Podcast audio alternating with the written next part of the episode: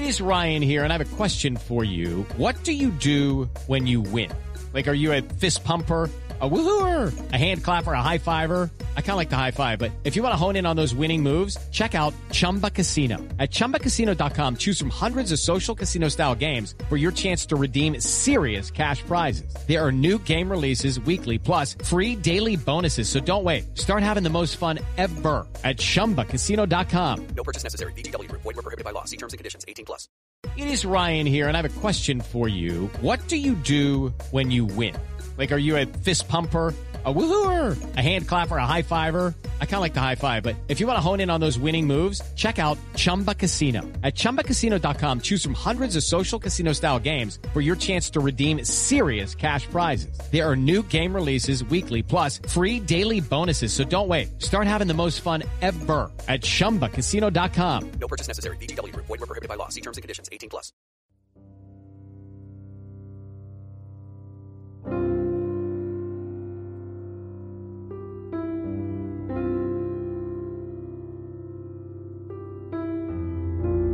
It was just before 7:30 p.m. on February 9th, 2004, when Maura Murray was last seen.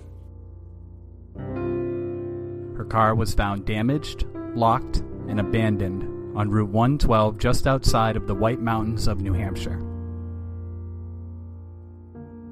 Her disappearance has haunted and frustrated family, friends, and a community of people searching for the truth.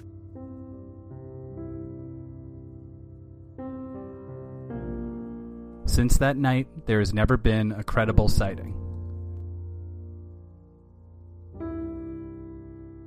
You're listening to the Missing Maura Murray podcast. Welcome back to Missing Maura Murray. How's it going, Lance?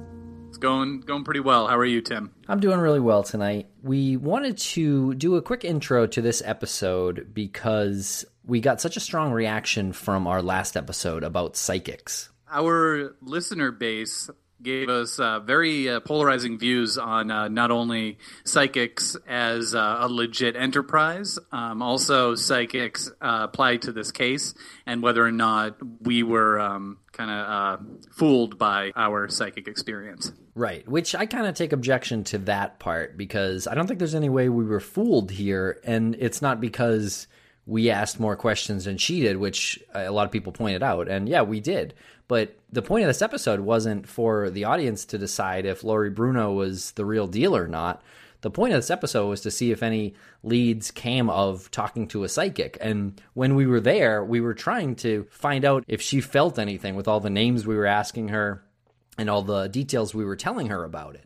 Right. And this was about a year and a half ago. And at that point, we had nothing on this online. And we had called her, I'm pretty sure we called her the night before or two nights before to make an appointment. So she would have really had to have searched to find out that this was what we were specifically ta- were talking about. Because when we called her, we simply said we just had uh, something, a project we were working on, and we wanted some uh, some input from her. We didn't give her anything about a case. We didn't give her anything like that. And at that point, there was no website up or uh, anything about the documentary.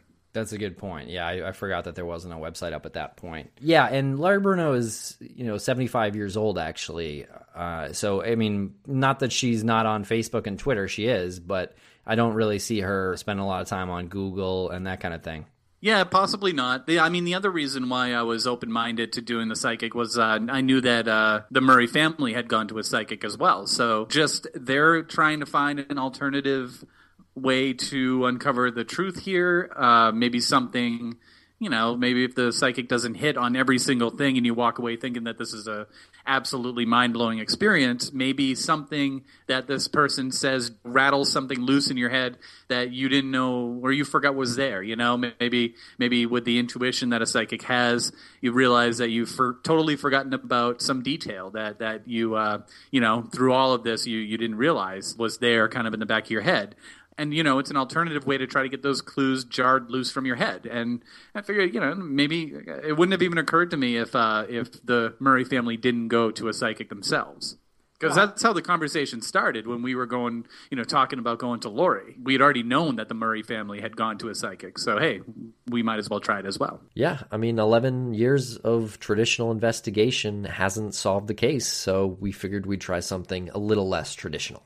And we got a bunch of tweets and emails from our amazing listeners who loved the episode, actually, and said it was um, their favorite. And a lot of them said that they were startled by the fact that Lori Bruno, as well as Brian Ladd, both mentioned the name Ben as a name who was involved in Maura's disappearance. It's odd. It's a, you know, the very least, it's a coincidence. It's a very common name.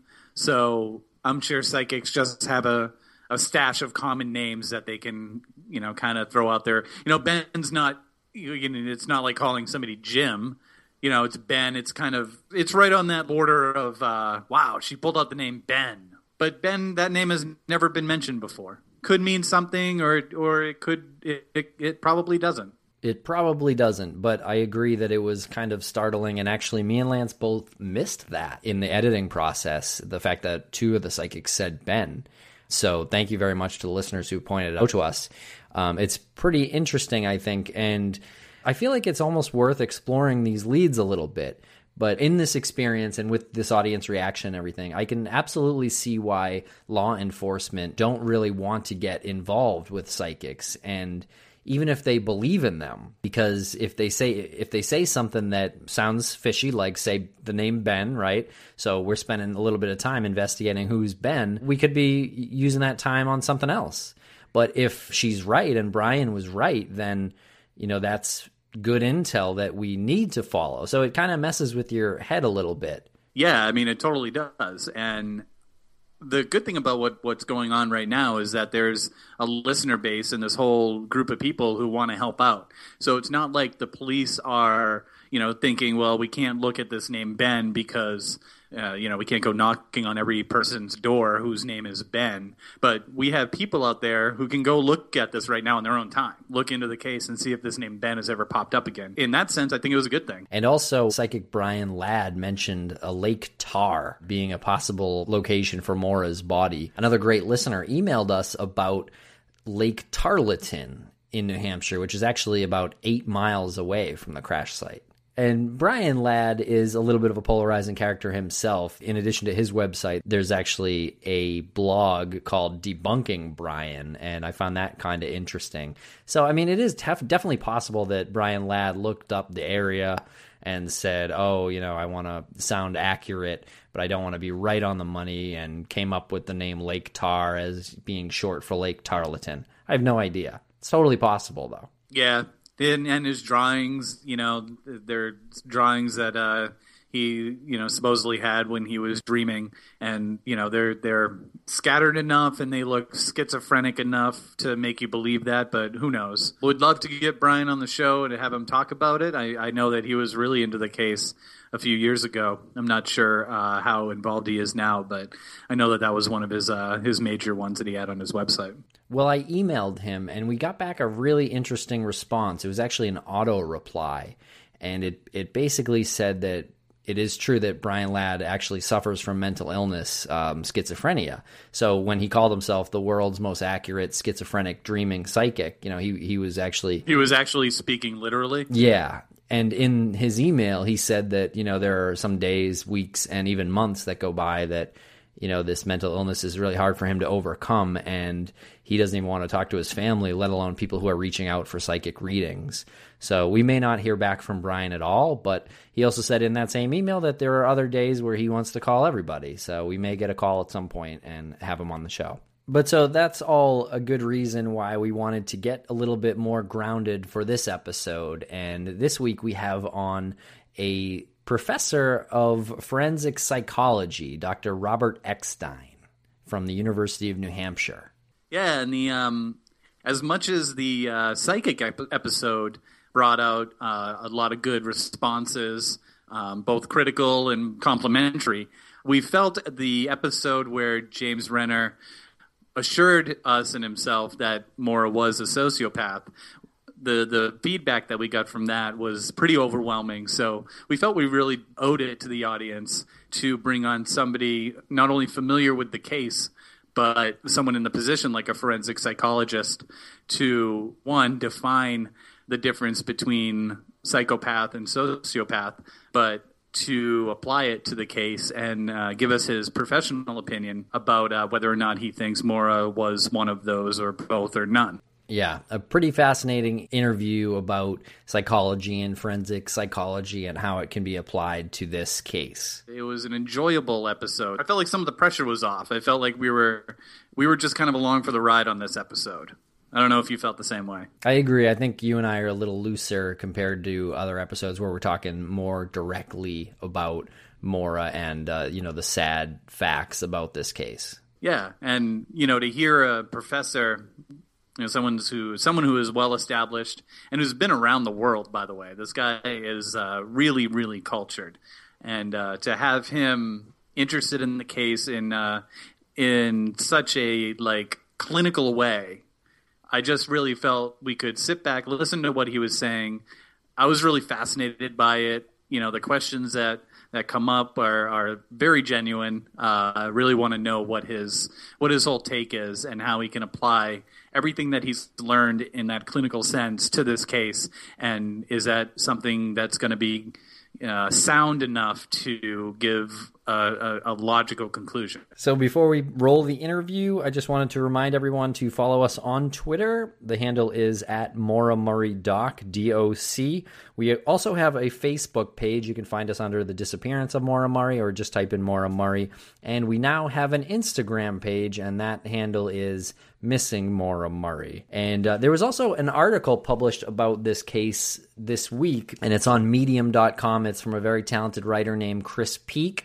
So I invite everyone to look at that, and we urge everyone to actually share that on social media. We would love to get more eyeballs on this case and more earballs on this podcast. And there is a link to it in the show notes. The way the timeline is laid out really speaks to this particular generation because some of the timelines out there about uh, what happened in the in the days before and the hours before Maura went missing uh, is very uh, very broken down in you know in such a way where you, you just read the time and you see what happened. But he he puts a really nice narrative on it, and I love it. I, I think it's one of the most well worded timelines out there about the disappearance. We also wanted to remind everybody to call the voicemail line that we set up for your theories, or actually, we're going to expand it to really whatever you want your poetry, your haikus, your thoughts, anything related to this case that you want to leave a message about, that's great. The only thing we don't want is actual leads. Those should be directed to the New Hampshire State Police.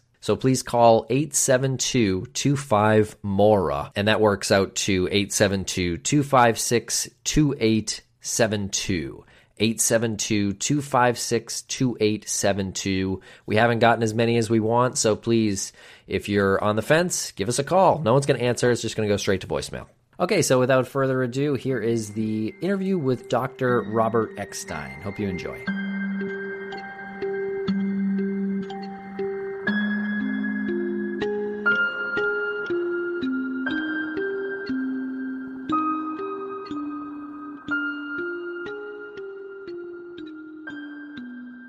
Welcome to the show, Dr. Robert Eckstein.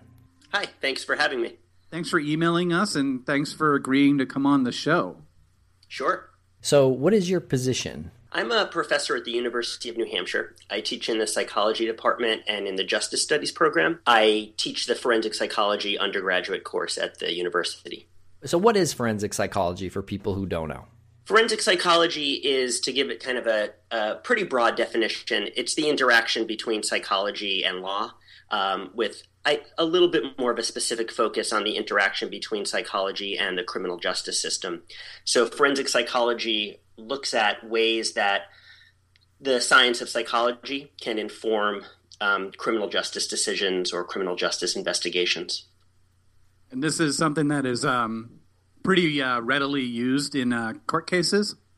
Yeah, I mean, some common things that people think about when they think about forensic psychology are um, providing evidence at uh, an insanity trial or something like that, or a competency to stand trial evaluation, or um, a civil commitment case. And then I think what most people think about when they think about forensic psychology, although it's not used as widely as I think the media sometimes makes it out to be, would be criminal profiling or you know trying to solve a crime from a, a psychological vantage point. Have you ever done that with the law by any chance? No, and that's you know I, I wanted to make that clear just to give you a little bit of my background. My uh, my BA is in forensic psychology, and I was really interested in forensic psychology when I was younger. My doctorate degree is actually in clinical psychology, and um, when I was in graduate school, I did a lot of forensic work. I, I spent a year working in the mental health unit of a maximum security prison outside of Baltimore. And then I worked at a community mental health center for a little over a year where I did some outpatient forensic evaluations. But those were evaluations that were more for the courts as opposed to, you know, working with the police department from an investigative angle. You know, some of my experiences in graduate school led me a little bit away from um, being a forensic psychologist, and I'm, I'm more of just a general clinician. But because of my interest in forensic psych, and because right around the time I got to UNH, happened to be the time when I think more students were getting interested in the topic, or at least asking about it. So, and we didn't have any forensic psychologists on staff. But because of my clinical background and because of my my previous work doing forensic, um, doing some forensic work, I kind of fell into teaching the forensic psychology class. And I'm not. A, I, I want to make it clear. I'm not a practicing forensic psychologist. I'm more of a general clinician. But because I teach the class, I'm always um, staying on top of things, and uh, I'm really sort of fascinated by uh, how forensic psychology can be used in, in various cases. When did you start your time at UNH? Actually, in 2003, so a year before, it was 2004 that the disappearance occurred, right? Yep.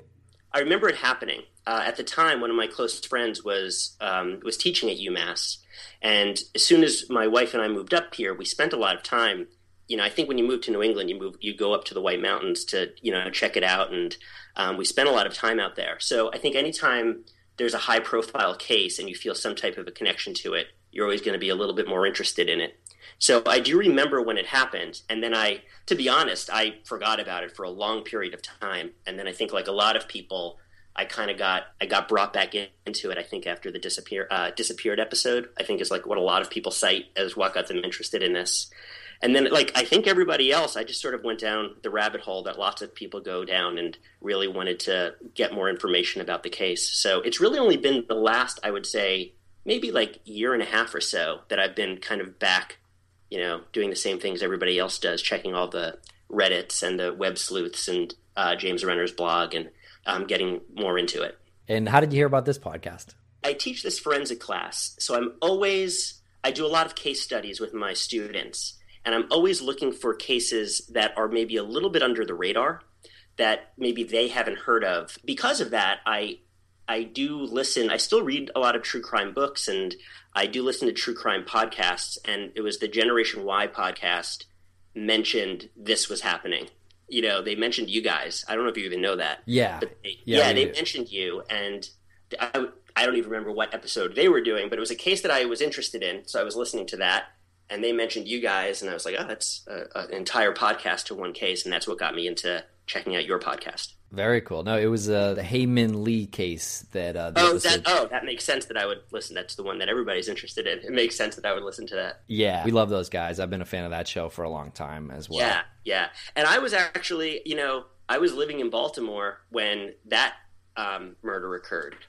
So um, yeah, the the I was just talking to my wife about this recently. I grew up about 20 minutes from where the Long Island serial killer was doing his thing, um, and then I uh, when I lived in Baltimore, that that murder occurred, and um, a little after I moved to New England, the Maura Murray um, disappearance happened. So.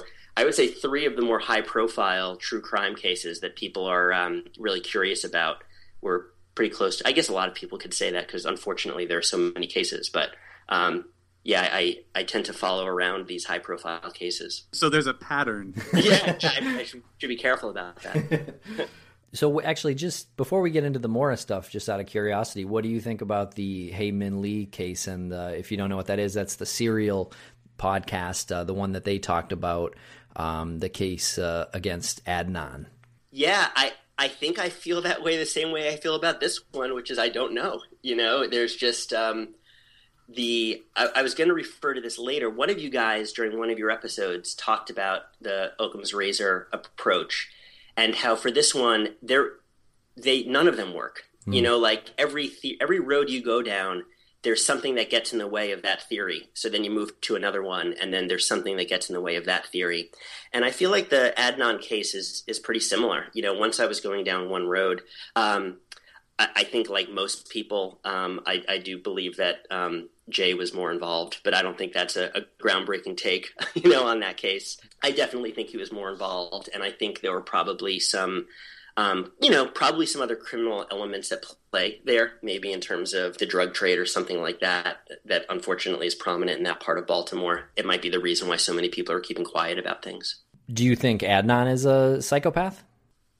Um, based on the limited, you know, information, um, I would I would say no. I'm interested in the assignment that you've created for your students based on this case. Can you tell us a little bit about that? Yeah, and it's funny because I'm not going to let them know that I'm on here because I don't want to give away any answers or anything before we do it. So I'm going to have them listen to this later in the semester after I do it. What I'm going to have them do, and um, and and you guys have probably um, maybe you haven't heard this term before, but I think for you guys and everybody else that's listening, you're aware of the concept even if you haven't heard the term. But um, something that is done sometimes in these sorts of cases are what are called psychological autopsies. So have you guys heard that term before? I have not traditionally, I mean, they date back to the 1960s or so, but um, psychological autopsies are done when there's some suspicious nature surrounding a death. So when it's difficult to determine if it's a suicide or a homicide or an accidental death. Uh, traditionally, they've been done in criminal cases when there's some um, discrepancy over whether or not it was a homicide or a suicide. Um, the military has done them before. Um, and there are these really unfortunate cases where people do commit suicide, like in, in battle and then um, trying to determine if it was suicide or friendly fire or or uh, you know a more traditional um, military death. And they're done like insurance and claims too. If people are claiming an accident but it was really a suicide, and it's basically um, what everybody does for this case, what you guys are doing, and what James Renner is doing.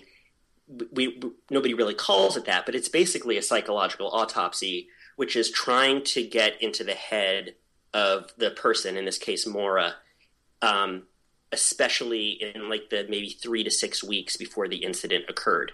So most of the research on psychological autopsies are on people who have died, you know, trying to determine a suicide versus a homicide, etc. But there is some interesting literature on doing psychological autopsies um, where then the name doesn't really apply because we don't actually know if the person's dead, but that's usually still what it's called, uh, on missing persons cases and trying to get into the mind of the person before they went missing, with the idea that if you kind of understand their mindset prior to their disappearance, you have a little bit of a better idea of maybe what they were up to and um, you know what their uh, intentions were. Um, and I think that's what we all do with this case. Um, you know, looking at where she booked rooms and what the significance of that might be, and who she may have been with, and what might have happened at that party. That's basically a psychological autopsy. So for my that's for my students, I'm going to I'm going to give them information that looks really objective. I'm going to try to find the most kind of um, unquestionable objective information, things that we definitely know have happened with Maura. And these people, my students don't know anything about this case, is what I'm assuming. And I want to see what they come up with in terms of the most likely outcome without all the noise and distractions of questionable evidence. And it's it's actually quite a bit like criminal profiling where you look at previous cases and then based on previous cases you look at what are called either risk factors or predictor variables. So, what the research will tell you is that people who commit suicide, there are certain behaviors that are commonly seen prior to the suicide. Um, people who are homicide victims, there are things that are commonly seen, like in their lives prior to a homicide occurring. Um, and there's less evidence on, on missing persons, but there are certain predictor variables of people who may have intentionally chosen to go missing. So, I'm going to have them um, try to figure out what the most likely outcome in this case is without them having any interference from people like me or your podcast or James, you know, James Renner's blog, um, just trying to look at the evidence that we know is present. That's great. Um, but what if they've heard of the podcast already? What if they're Yeah, uh, that- huge yeah, I mean, fans? is- yeah, it's, it, you never know. I mean, you guys are taking off. It's a, it's a possibility. Things like that have happened before, and it, it sounds sort of silly, but I'm like, if you do know this case, just try to keep quiet about it. you know. Um, so I the uh, yeah, I use Serial quite a bit in my because it last time I taught forensic psych was first semester last year, so it was when Serial was on, um, and we ended up talking about Serial in class pretty much every week. so, what do you expect the students to come up with um, as far as conclusions? I'm, I'm not sure. I mean, one of the, you know, it's interesting because in some ways my students are not experts on this stuff. They're undergrad, you know, forensic psychology students. Um, on the other hand, I'm sort of hoping that they're, um, what they come to, there'll be sort of a purity to what they come to because they are looking at it with a, um, a set of really fresh eyes. Uh, so I'm going to have them do a couple of readings about the predictor variables of different outcomes. So what's you know what are predictors of outcome A or outcome B? Um, and I'm not sure. You know, well, I, I you know we'll probably get into this. I don't know what happened in this case, and I'm I'm definitely open to multiple theories. But the stuff that I've been looking at, I mean, I, I have I lean one way more so than than another way with this case. Um, and I, I'm going to try very hard to not let them know what my opinion is before they come to it. Now, do you think uh, with your students being around the same age as Maura, you know, in college, do you think that they're going to use that as um, maybe even like a subconscious like uh, influence? Yeah, they. I think we all do that. Um, I think it, it's. I think it's one of the reasons this case, you know, appeals to people. Um, I know you guys are both from New England, and I've lived in New England for a while. There's, um, I think there's like this additional empathy piece when it's somebody that we can relate to a little bit. And you know, I teach at UNH, like demographically and geographically, UNH and UMass are really similar to one another. And uh, I, you know, at the risk of stereotyping, Maura and all those pictures you see of her, she looks like like seventy five percent of my students. You know, like there, it's so I and I I think they probably will do a little bit of that. Um, they also might be able to relate a little bit, maybe more so than I would or, or you guys would, to maybe some of the stress that she was under, or um, you know, they might see some things uh, of just sort of the stress of being a young woman in college um, especially with some of the family dynamics that we know were present there. You know, they might see some things because they're able to put themselves in the position of the missing person in this case. Very exciting. I can't wait to hear what uh, what they say. Yeah, I'll, I'll definitely I'll keep in touch with you guys and let you know. Yeah, please. Now, if you don't mind, there are specific moments that happened before Maura went missing, and I just wanted to run them by you and maybe Yep. get your take on uh, on a few of these. And you know, we'll we'll end up talking about them. Uh, that will probably lead to something else, as this case typically does. Yeah. Um, but the first thing that I want to um, talk about in relation to the days before she went missing is the credit card fraud. yeah, And there's this, uh, I don't know if you um, were listening when we had the picture of her when she, Right. the picture was Yeah. taken of her outside of the dorm when she Yeah. Was uh, busted for credit card fraud. Yeah. And we were just struck by the difference Yeah. between that Maura and the picture that you see online. Um, Right. You know, on on uh, on all the on the blogs and on the on the websites where you know she's uh, she's got the the smile and the dimples, Yep. and um, you know you really can't even see that. It, did, was there anything in that picture that you look at and you and you think to yourself, I can see something in those eyes that that I recognize? Yeah, I, I think there's something also about the quality of the picture that is makes it especially disturbing. Um, and I'm not sure if it's if it's a photocopy of the picture. There's something very. Um, I know you were guys were kind of creeped out by that picture, and I totally agree. I think there is something like disconcerting about it, but I see it more as um, I think she looks scared. She looks in that picture like somebody who's been through a lot and is uh, maybe a little bit scared about you know what's what's just happened to her. It also, you know, I think she in every other picture she does look so um, kind of full of life and, and really smiling. And um, it's it, it I think when I see that picture it's like somebody who's like finally like letting their guard down a little bit. Um, and that that might be a little bit more what the you know what she looked like in the week or so before her disappearance. She might have looked more like she did in that picture than in some of the pictures that um, we always see on the missing posters Yeah, that's one of the thing, the thoughts I have, um, especially when we talk about Butch Atwood having Yeah. having uh, seen her, and then when the police showed him a picture of her, he said, "Oh, that's not the person I saw." And if you think of, you know, after she gets charged for the the credit card fraud, that's a high stress situation that she's in, where she's probably pretty overwhelmed by what's happening. And when he, you know, when he um, found her after the accident, she's going to be in a very similar position. You know, she's going to be very, I would imagine she'd be um, incredibly stressed out about what was happening to her in that moment. So she's she's much more likely to look like that, especially after the accident, um, than in, in all the pictures that we see of her. As far as leading up to her leaving her dorm, is there anything that stands out there as far as um, returning the lab coat to uh, to a fellow student or uh, packing up her things? Yeah, I think what's what's tough about that, and this is where the same way um, I think you know when I'm looking at this more as just like a true crime buff or somebody who has some concern for a missing person, and I think the thing that you guys have struggled with, you can read almost everything um, more than one way. And unfortunately, I mean, I, I, do have some, I think, some interesting things to share with you guys. But as far as that goes, we do know that it's a relatively common occurrence for people who um, commit suicide to return things prior to their suicide, to, you know, um, maybe it, it, in a small way, kind of like correct things or make small amends, those sorts of things. Um, the problem is, I, I think that behavior might be just as likely you know, if if if you want to use uh, James Renner's theory about you know intentionally disappearing, I think that's going to be just as likely for somebody who um, knows that they're not going to be back for a long time. I actually think that's um, kind of an important behavior, but unfortunately for us, the two roads that it kind of pushes us down as possibilities are like the two things that are you know commonly argued about this case. So it doesn't provide too much clarity. On the episode where we first had James Renner um, on to, to talk about this case, he said that he believes Murray is a sociopath. That comment got a lot of flack online and uh, started a lot of discussion. And then we sort of tried to defend him on the maybe one of the next episodes, saying that he could be right, and plus it was just his opinion. And really, we sort of minimized what he was saying about her.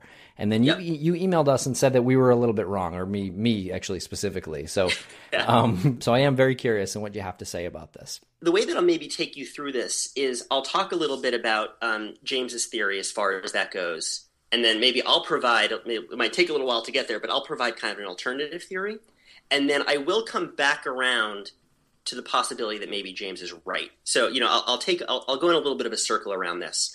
My hunch, though, is that it's unlikely that she's um, a psychopath. And just in terms of the terminology, it's it's a little bit of a tricky term. Um, the original term that was used, you know, over hundred years ago was psychopath, and um, the the the original definition for psychopath was um, malice without madness, which I, I really kind of like that. The idea was that you know the majority of people that are, especially then, that were overtly violent and really dangerous and predatory, they were they were really actively mentally ill. You know, um, what we would now probably think of as like psychotic. Back then, it was more you know they thought it was due to you know things that might be more supernatural in nature. But there seemed to be this small group of people who were really cunning and manipulative and predatory, but they seemed to be of a sane mind when they were that way.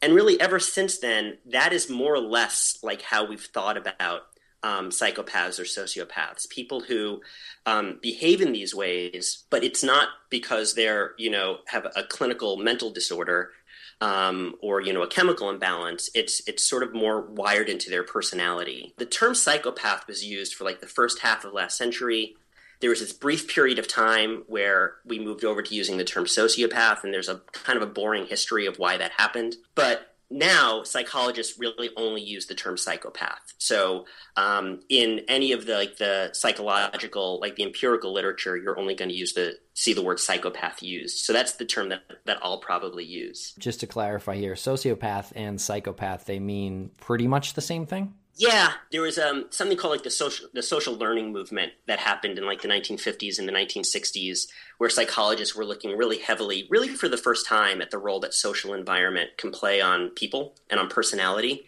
And there was a shift during that time period to really look at sociological, um, you know, trends.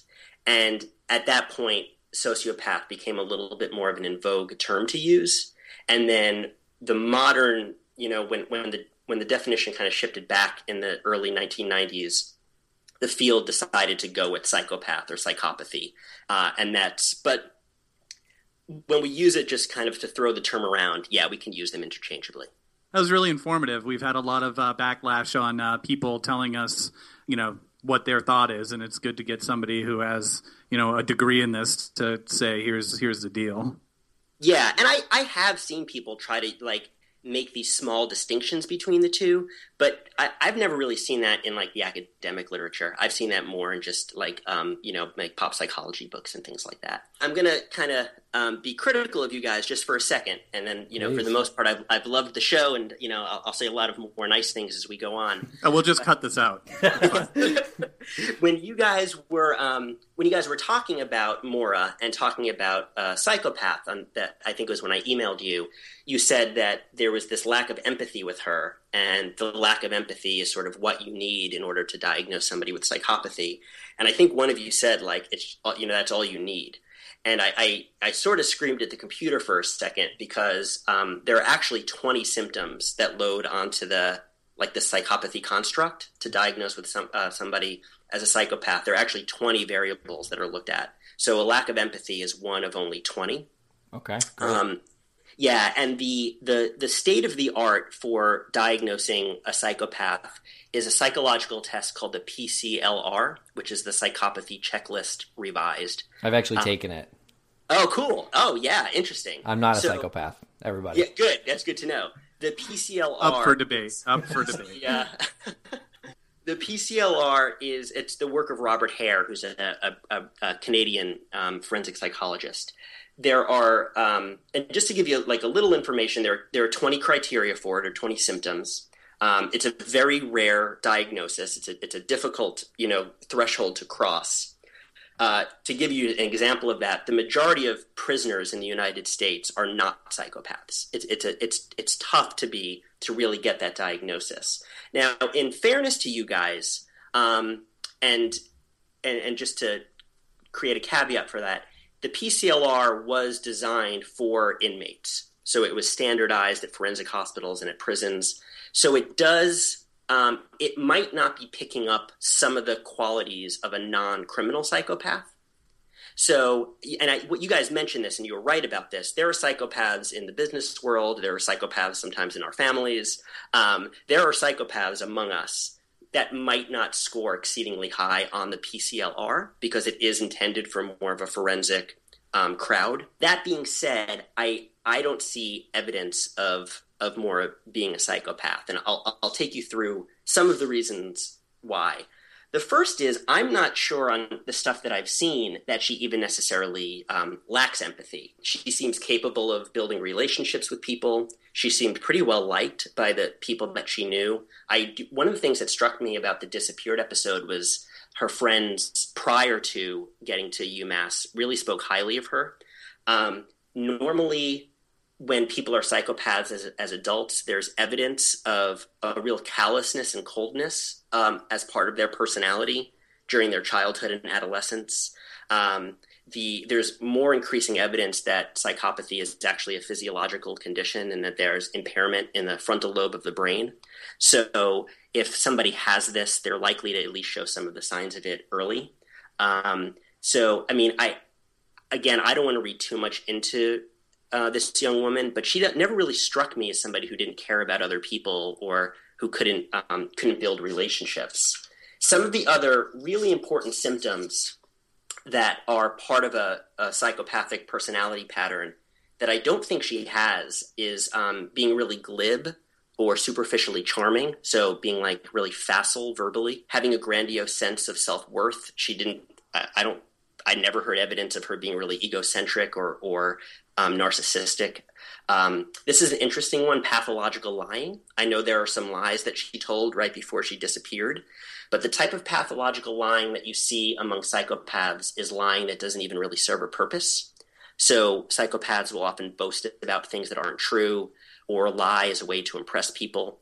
Um, and I, I, don't think there's evidence of that. Early behavioral problems. She seemed, at least unless the family did a good job of hiding it, She seemed like a good kid um, when she was younger.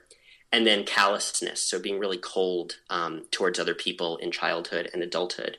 Um,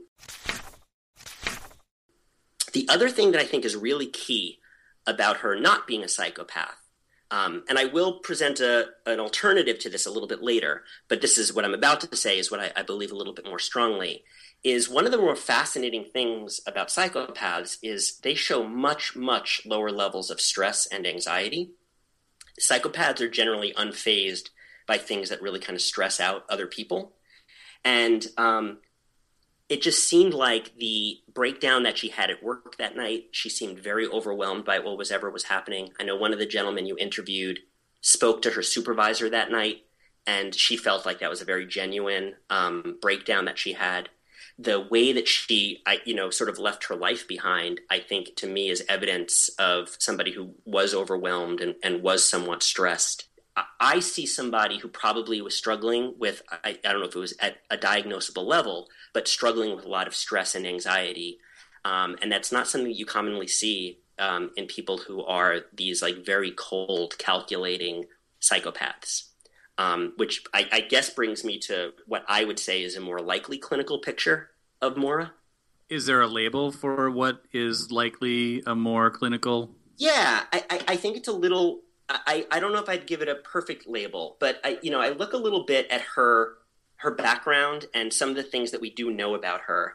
Um, it seems like she was highly driven. It seems like she was um, an overachiever, um, or at least somebody who worked very very hard, um, especially when she was you know first getting to school. Um, we see evidence of significant pressure from her family uh, an older sister who got into West Point, and then it sounds like probably expectations on her around getting into West Point.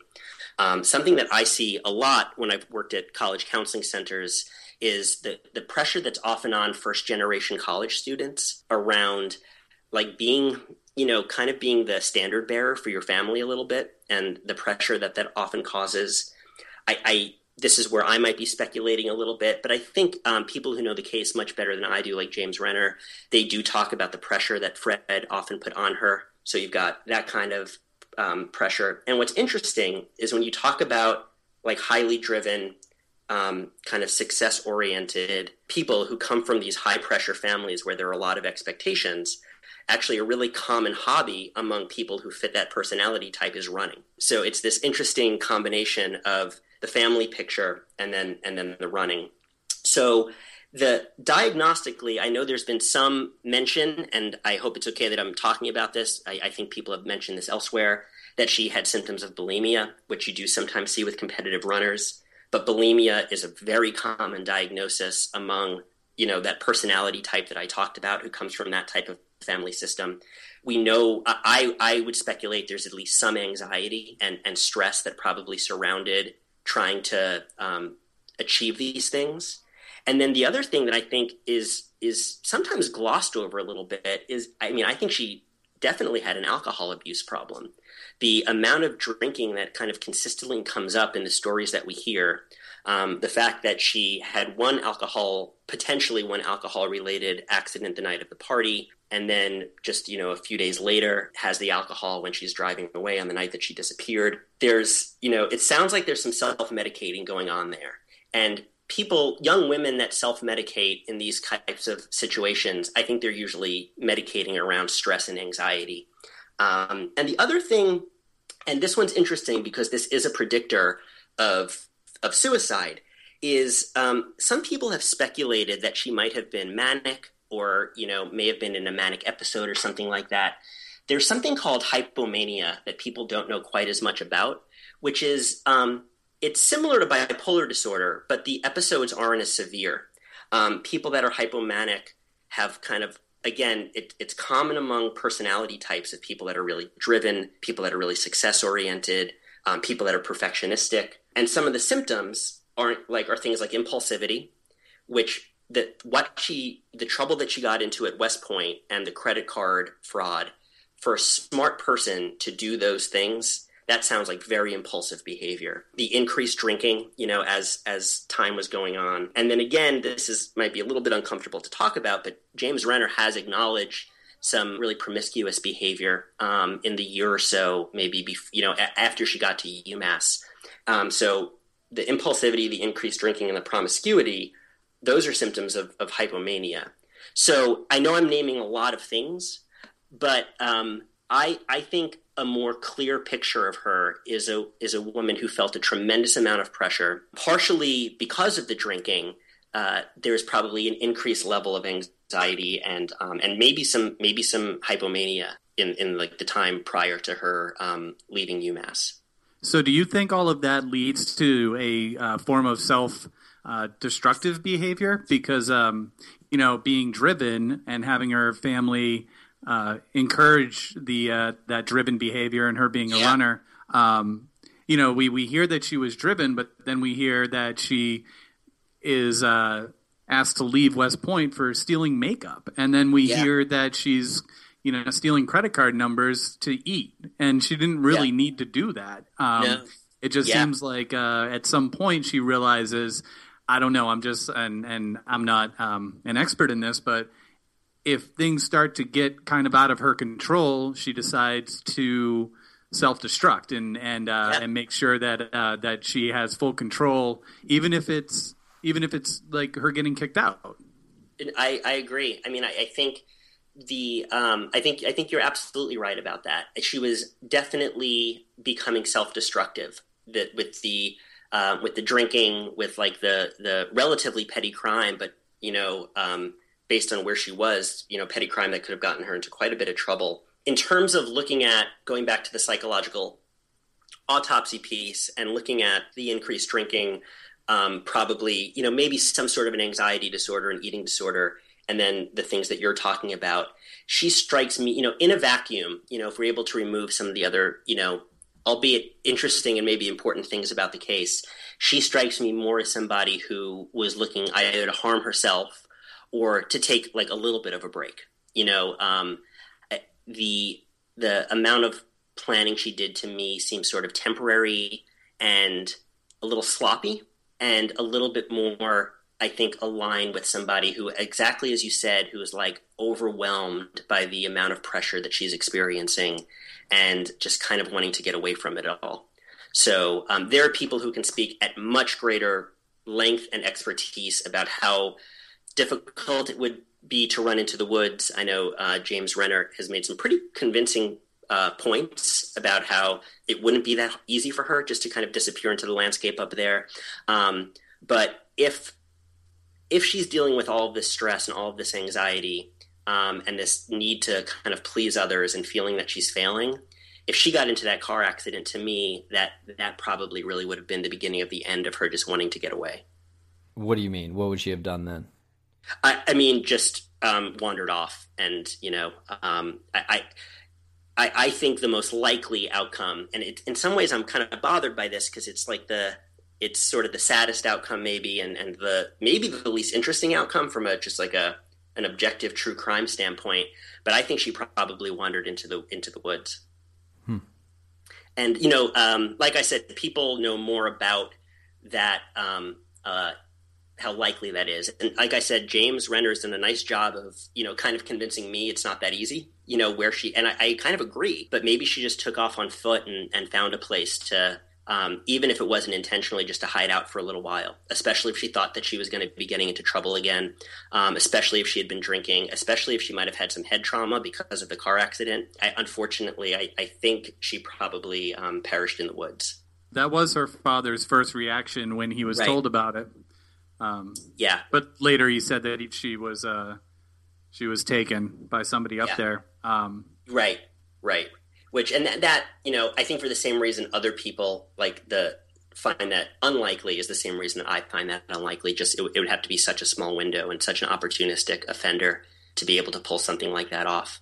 Um, I think she was either leaving UMass to hurt herself or to take a little bit of a trip and to take a little bit of a break from what was becoming um, a stressful life. And maybe it was supposed to be short term, but then once the accident happened, um, yeah, I will. I will say this. I want to. You know, um, I, I'm I'm going against James Renner's theory, and and he's the one who's provided me with a lot of information about this case. So I'll make a little bit of a a, a quick um, argument in favor of the psychopathy piece, even though I don't really I don't really believe it. Some of the symptoms that I just mentioned, and this makes clinical diagnoses difficult. Some of the symptoms that I just mentioned that are related to hypomania or anxiety or perfectionism also are symptoms of psychopathy. So on the um, psychopathy checklist is impulsivity, and she definitely was impulsive in the weeks before her disappearance. Promiscuity is on the PCLR, and there is some evidence of that, and conning and manipulation. I don't read what she did in those last couple of weeks as examples of conning and manipulation. But I know, you know, it sounds like James Renner does, and it sounds like there are some people on the message boards who make some, you know, con- convincing arguments that that might be the case. There is a possibility that this was an incredibly well orchestrated plan. That maybe she, the the breakdown at work was fake. Um, one of the people that I'm fascinated by with in this case that I actually think would provide some interesting information, and I think he's been not really willing to talk, is the officer who pulled her over the night of the party where she got into the first car accident. Because I would love to know how she got out of that. Well, Um, yeah, I mean, James Renner asked him that question Yeah. and, and he was hung up on. Yeah, it's really fascinating because if James's theory is right, you might have a young woman who, you know, going back to that that really, you know, kind of interesting thing you guys did early with the was it the scorpion and the frog? Was it that one? Yeah. Yeah, I mean, she might be a young woman who can just could had the ability to turn that on and could talk her way out of anything if given the right situation. And she might have conned him in that minute. She also, though, might have just been like broken down and he might have just felt bad for her. But if, you know, if she lied to her supervisor the night of that interview as a way to kind of set up this ruse that something was happening in her family, if she really manipulated her way out of that DUI, if she intentionally left left a deceptive trail about you know getting directions for one place when actually driving in a little bit of a different direction, if she did con her dad out of that four thousand dollars, you can look at some of the things that she may have done prior to leaving and say that's perfect evidence of conning and manipulation. And that actually is a symptom of psychopathy, and maybe Renner is onto something with that. I see that behavior as much more kind of haphazard and sloppy and indicative of stress and anxiety and not psychopathy, which leads me to, in the other direction.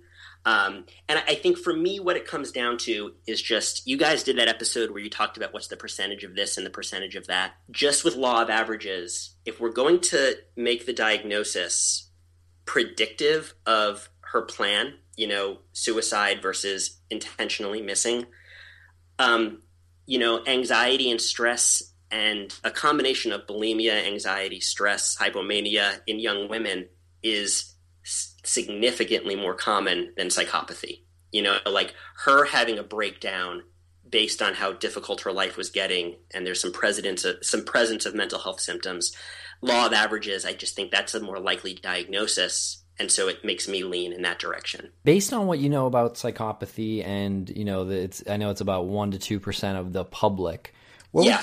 what do you think the odds are that she was abducted by some opportunistic person who, and and if this you know person did kill her, maybe he's killed before. It would be it would be tough to just imagine this was the per- person's Oh, fir- yeah. first crime and get away with it so perfectly. So you'd have to probably assume that they have done this at least once before. Um, Yeah. yeah. So what are the odds of that? That I mean, that's it's also I think it's very unlikely. And you bring up a really good point. It's unlikely because of the opportunistic angle of it. And I, for me, this is I think why this cat this case is so fascinating. That whatever it was, and it's debated whether it was seven minutes or ten minutes. Those few minutes, you know, after um, Butch was his name, right? After Butch left, and before the cops came, like to me, this is what first drove me to this mystery. It was like it's rare in a missing persons case that you can narrow it down to such a small window when we lost them you know when they when they did disappear and um, the likelihood of somebody coming by at that moment who a was that opportunistic and then b it's hard this day and age to get away with that type of a that type of a crime i think is very unlikely and i entirely agree that if she was kidnapped and, and you know murdered in some kind of horrible you know instance like that it, it's almost unheard of for somebody to do that once and never do it again Right. um, So you know, it's whoever had if if that happened, um, they either have done this, you know, prior to Maura or after Maura. I know there have been some high profile cases in New Hampshire in that area in the last few years, um, and those folks I think have all been ruled out. Um, I know there's I think there's somebody who's still awaiting trial for that kidnapping up in the Conway area. I, you know, he's been ruled out as a suspect. Um, you know, there are these, you know, there are cases of serial killers. Serial killers generally stay in, in kind of a designated area and they don't roam too much, but there are exceptions to that. There's the, uh, I forget his last name. His first name is Israel. Do you guys know the case I'm talking about from a couple of years ago? Yeah, the one in Alaska. Yeah, I mean that guy's Yep.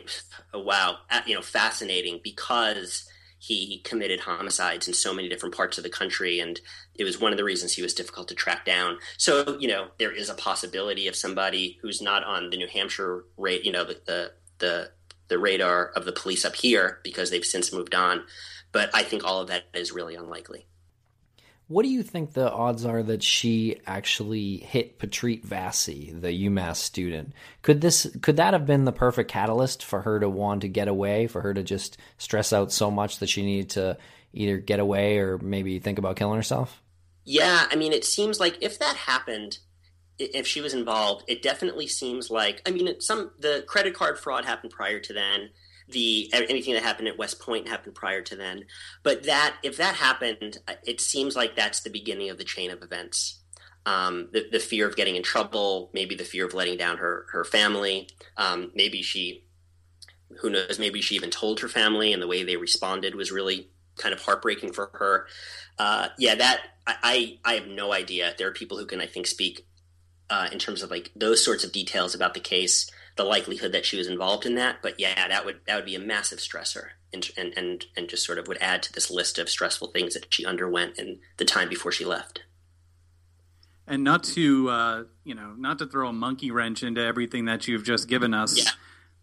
Do you do you think that anybody else would have known about her state of mind like this? You have her particular behavior, and you know she's got the book in her car, the uh, "Not Without Peril," Yeah, um, and so we have we have her behavior, and then we have the behavior of her family and her friends at UMass who just don't talk about things yeah, about Maura leading up to it. They they they they say like, her father is on record saying it doesn't matter what happened Right. to Maura before she went missing. What matters is that she's missing. Let's find her. But that that just flies in the face of like everything that you do to find a missing person, and through uh, a, a legit source, James Renner was told by one of the friends of Maura at UMass, I only told the story to Fred, and and that's it. I'm not telling the story again.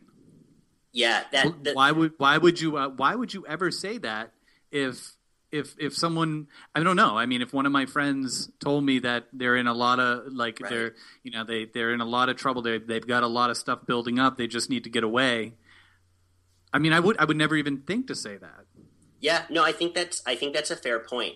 The that's probably the most frustrating thing for me in this case is um, his idea that the past doesn't matter. It's actually that's the exact opposite of the way that these cases are generally investigated. Every, you know, I spent so much time earlier talking about like the psychological autopsy piece. It's all about getting in the head of the person before they went away. So yeah, that is really frustrating. And I think you're I think you're you're probably right in that regard that that seems more indicative of somebody who's trying to hide something as opposed to somebody yeah because if it was just yeah she's been really struggling lately you know is there well why can't we talk about that? Why can't we talk about the fact that she was stressed or that her bulimia had had, had you know come back or something um, you know kind of hypothetical like that?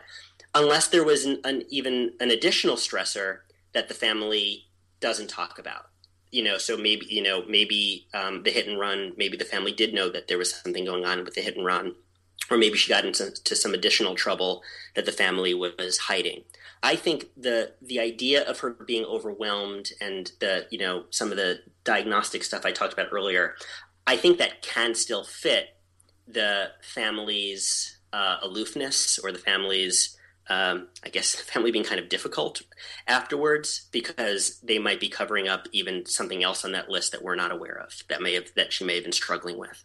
if we were to have the opportunity, let's say Maura is found tomorrow, if we had the opportunity to have you ask her a couple of questions, let's say you had the opportunity to sit down with her for five minutes, what would be what would be the, the most like paramount questions that you need resolved that you Uh, would ask her? Yeah, that's a great question. Um, I don't think my questions would be that much different I, than I think most people. I, I think if she was alive, the thing I would be most interested in was when she started the plan to get away, and um, I'd love to know every step of that plan because if she if she pulled this off, it's it, in my opinion, it's really impressive. I think it's a hard, you know, a lot of people have talked about. It. It's not that easy to disappear in um in the in the modern era, you know, the era that we live in. I'd love to know when the kind of the seed started and the steps that she took to assure that she was able to get away for such a long period of time. Because it's now, would that put it is impressive, and would that put her into the uh, into the category of being um, a, a, a sociopath or a psychopath? Yeah, I would still say no. And I know I'm kind of being resistant on that because if somebody is conning and manipulative, but they're getting away, maybe she's getting, maybe she did, was getting away from something that was dangerous, or maybe she was, you know, overwhelmed. You know, conning and manipulation is a pretty significant symptom of, of psychopathy, but it's still only one symptom, you know, so there's still a lot of things that would need to be present for her to, for her to be able to, for me to feel comfortable using that diagnosis. Right, because earlier on you said that it was something that you're kind of hardwired with, right? Yeah. So Yeah. if she was getting away Yeah. from something, it wasn't it wasn't because she was hardwired with this psychopathy. It was because she was reacting to to her environment. That that would be I, I would think so. Although, you know, like I said earlier, if she pulled this off, she definitely she you know, I think there were some sneaky things that she did, you know, and I think, you know, James has been pretty clear about like what some of those things, you know, the, again, maybe taking the money from her dad or or, you know, creating some diversions in terms of where she was going and those sorts of things. But, you know, if you look at just one trait, um, there are a lot of people who, you know, are pretty cunning, and it doesn't necessarily mean that they're psychopaths. We got an email from a another uh, forensic psychologist, Oh, cool. and uh, yeah, she um, we we may try to bring her on at some point. I'm not sure she's comfortable giving her name, so we won't at this point. But um, she did ask about if there may have been some abuse in the family or some uh, sexual abuse Right. and she said that that could make some sense. And she also asked um, about p- potentially Maura having been pregnant at the time. Right. A couple of things, um, pretty interesting. And we, we've gotten emailed that before too, but not from a forensic psychologist. Right. Um, yeah. So, what do you what do you make of that? Yeah. I mean, we don't have any evidence of either of those things, so I, I, we should be careful around speculating. The the I gave you guys like the risk factors earlier of you know people that um, you know some of the risk factors for for suicidality or, or self harm, and I didn't mention it because there wasn't evidence of it in this case. That's like that's that you know we that we know about. But um, yeah, a sexual abuse history is actually higher than anything on that list. So you know what I talked about earlier in terms of people who would be self medicating. Um, you know, people who might be prone to hypomanic episodes, people who'd be self medicating um, because of anxiety and stress, and the the another big correlate there is a history of sexual abuse. I got a uh, a question about psychopathy in general. Mhm. So we know that uh, psych- psychopaths, some of them can function greatly in society, and Yep. some of them are politicians, heads of companies, uh, law enforcement, lawyers, things like that. Is it possible that having no empathy and maybe in some of these other characteristics, is it possible that it's an advantage in the business world and and I know this is maybe out of the blue a little bit, but is it possible that psychopathy is some form of human evolution? I, I couldn't answer the second question for you. Um, I guess the field's knowledge, the people who the, like mostly like uh, forensic neuropsychologists are are finding increased evidence that there's a, a physiological component to it. So if you think about you know like our brain evolving, there might be there might be some type of a connection there. But I, I've never there might be some really good articles on psychopathy and psychoevolutionary theory. But I've never I've never read any of them. There's a whole if if you're interested in checking this stuff out, there is a whole field of psychology called psychoevolutionary theory, and it looks at um, it basically applies what we know about evolution and Darwinian, you know, how we acquire our um, you know our physical characteristics through the evolutionary process we also um, there are a lot of emotional traits that we tend to have and behavioral traits that can be tied to the evolutionary process. So you might i mean it's really fascinating. You know you might you, you I, I, would definitely recommend looking into that more if it interests you. The um, the first question you're you're absolutely right about that. There are people um, I always sort of, I don't know if this is a proper term for them. When I teach about this in my class, I just always refer to them as non criminal psychopaths. These are psychopaths that would be a little bit harder to pick up on the PCLR because the PCLR was designed to specifically measure psychopaths that were in correctional settings. But, you know, the idea of being um, manipulative, lacking empathy, um, being superficially charming when necessary, those traits can go a really long way in terms of, yeah, people being successful in the business world or being successful as politicians. Um, I think any job where you have the power to kind of exert like power and control over other people, which to be, I know I'm a professor, so even professors, you know, people who um, maybe enjoy being looked up to or have a grandiose self, a, a sense of self worth. There, there are absolutely people who have those traits that don't have the desire to commit crimes, that don't have the desire to kind of be overtly, you know, harmful or predatory towards other people. So they, it's unlikely that they're going to commit, you know, violent criminal acts, but they do have much of the same, many of the same traits. But if they were pushed to it in some way, if if they Right. felt there was no other way out of it, a person like Right. that would be more likely to uh, commit murder or something like that. Yeah, uh, they yeah. Um, I, I think a really good psychopath is probably going to put themselves in a position where they, they won't have to, you know. Yeah. But um, yeah, they're they're not the the the other thing that we see, and I mean this is kind of I think insinuated by most of the other symptoms that we've talked about. But there's a lack of conscience. You know that that little voice that tells you like you shouldn't do that. Um, psychopaths don't tend to have that little voice. So if push comes to shove, they're not going to they're, they're going to be less likely to think twice about hurting somebody or doing what it takes to get what they want than you know you or you or I. Last question I got here in my little booklet um, is I I read a little bit recently about patterns of speech giving away psychopaths. Yeah, good. You guys are on it. and uh, so, could you tell us a little bit more about that? And could you tell us if we were to have Maura on the show, would we be able to tell um, just by listening to her talk?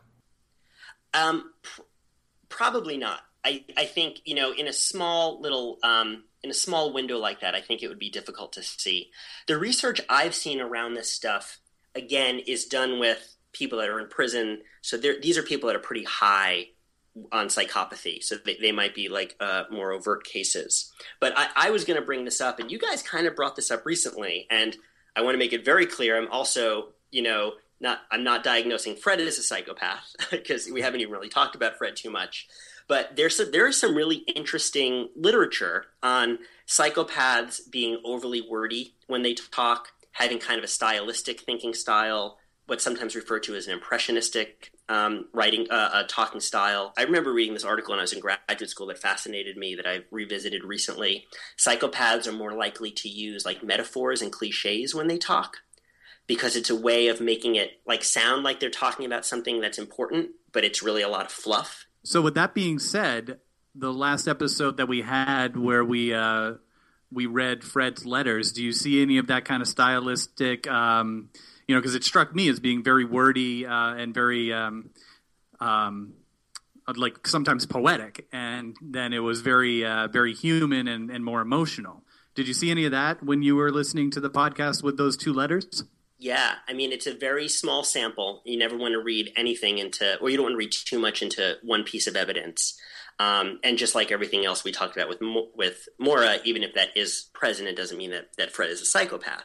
But th- that was absolutely what struck me about those letters. Again, really stylistic, really impressionistic. Kind of um, at times like it sounds like he's saying a lot, but it's mostly like there's a lot of fluff to what he's saying. Well, what's interesting too is you guys brought up some overt deception. The other thing that I could be wrong about this, but he he talked about the weather being 12 degrees on the night that Maura disappeared, and the things that I read, um, I thought it was like a little bit like unnatural, like uncharacteristically warm in in New England that night, but I'm I'm not certain about that. So there's there are a couple of potential pieces of inter of, of overt deception and then that overly stylistic, impressionistic approach to writing that he had. Um, there's something more subtly deceptive when you're when you're writing with that type of a flourish. Um, I will say this though, uh, I think an alternative explanation for that, and I, I want I don't want to sound insensitive when I say this, and I hope this doesn't come out the wrong way.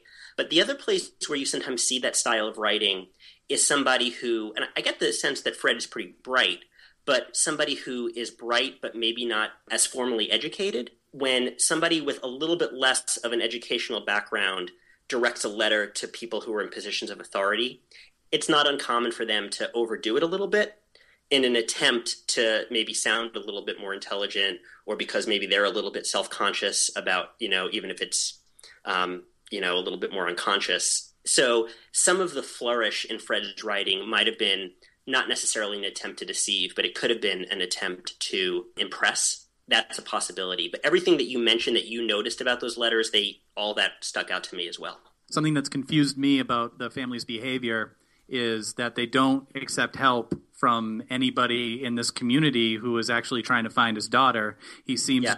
you know, in interviews, he seems very uh, genuine about um, missing his daughter.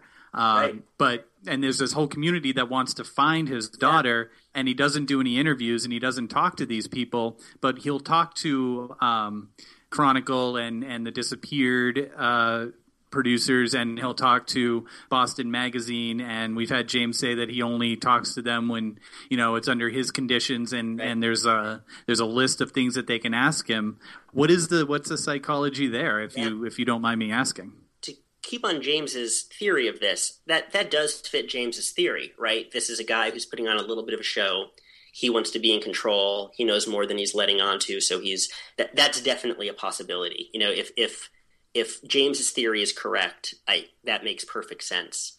Um, I, you know, there is something interesting though, and th- th- I was thinking about ways that psychology could maybe inform this a little bit, and I've been thinking about it in these very, very specific ways, like psychological autopsies and psychopathy and diagnoses.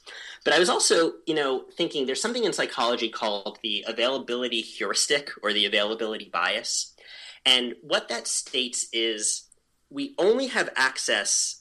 We, we tend to use information that we have available to us or things that are the most obvious examples of things. So I, I do want to present a little bit of a counter to some of the things that James has said about this. The first would be, and I, I like the way that James phrases this, and he might be right about this, but when he says um, this is not a family who's looking for their their daughter, he's never seen a family who has a missing child who they don't seem to want help. That's not, unfortunately, that's not true you know, if you go to like the Charley Project website or if you go to the Center for Missing and Exploited Children, this country is full of people who run away whose families don't really care that much. You know, all over Facebook are these really heartbreaking web pages of we're looking for our son, and the web pages haven't been updated for four or five years.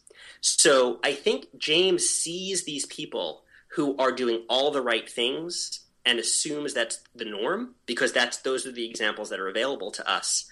When the reality is there are a lot of people who don't do what we would think they should be doing when their when their child goes missing.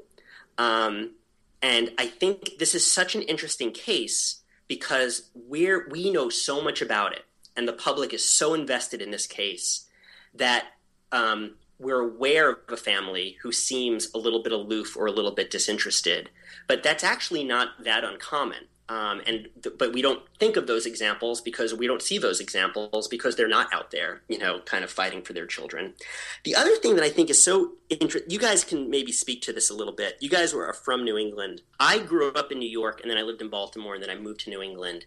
And I am, I'm only now getting used to how, and this is going to sound like a stereotype, and there are so many exceptions to this rule, but I am, I'm still sort of blown away by how guarded New Englanders are in terms of just like the cultural norm in New England of um, stay out of my business. It's not any of your business. This has happened in our family. Leave us be. The sort of the libertarian streak of I'll mind my business. I'll mind my business if you mind yours.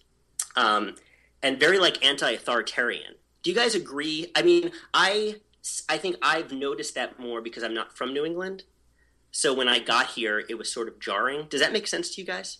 It abs- it it completely makes sense, and all you have to do is look at the uh, state motto on the New Hampshire license Right. plate. And what's that? State Fred, motto: it's fun- "Live free or die." Yeah.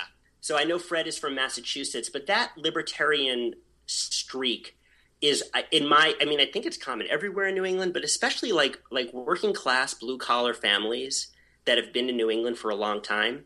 You know, um, I I I don't know if that's a perfect explanation. And the things that James brings up that are fishy, they're fishy. Like I don't want to dis- you know discredit that.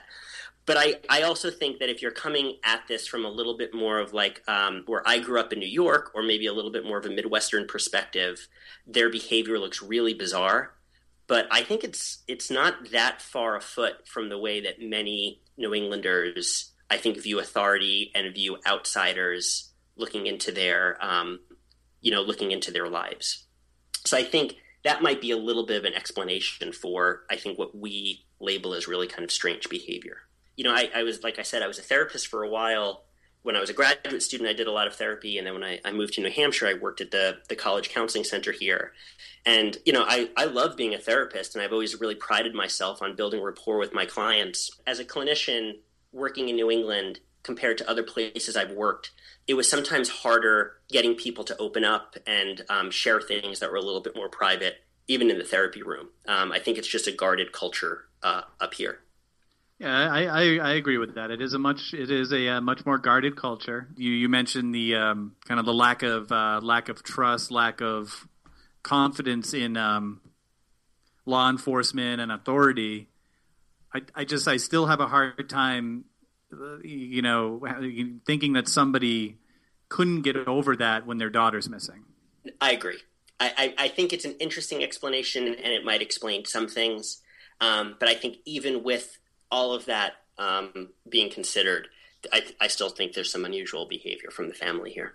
Right, and and I've I've said this before. So even if you take that attitude to um, you know to to the authority uh, Right. figure, and and you you're you know you don't have the trust or the confidence in them, you still have this entire community of people that wants to help, that is acting in that way, where it's like, okay, well, you know, Yeah, yeah, get out, you know, anti-authority. We're here for you. We're going to help you, and and so you've alienated both sides now. that's a great point. Yeah, no, I think I, I totally agree.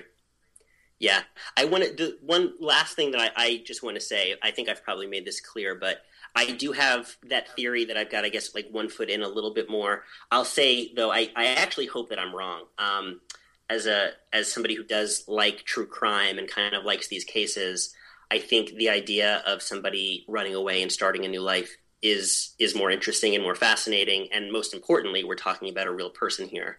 So um, I, I hope she's alive and doing well somewhere, and and maybe a little bit happier in the life that she has now than in the life that she left behind.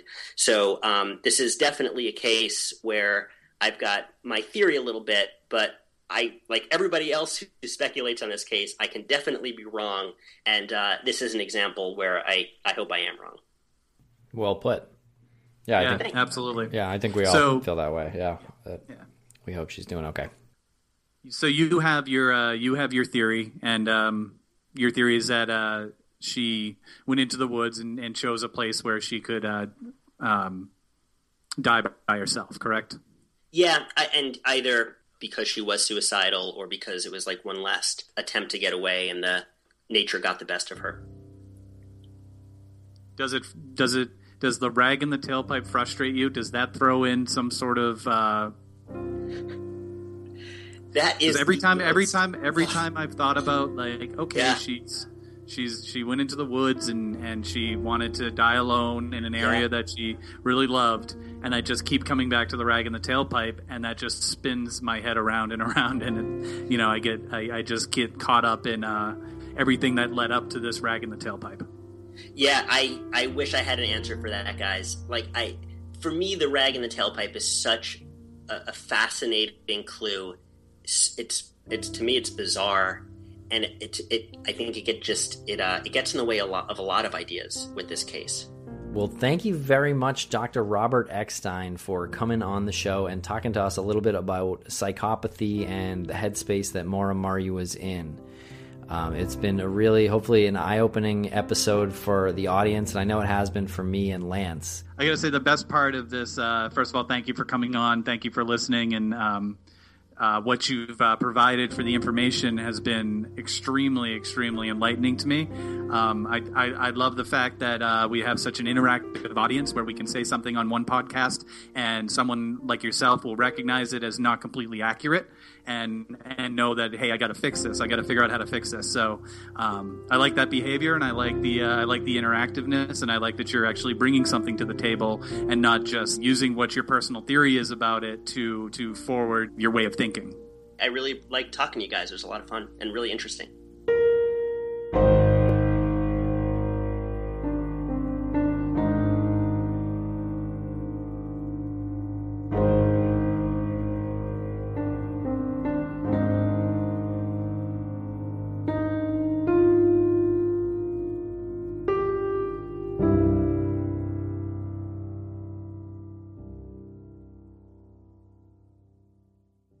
Judy was boring. Hello. Then Judy discovered ChumbaCasino.com. It's my little escape. Now Judy's the life of the party. Oh, baby, Mama's bringing home the bacon. Whoa, take it easy, Judy. The Chumba life is for everybody. So go to ChumbaCasino.com and play over 100 casino-style games. Join today and play for free for your chance to redeem some serious prizes.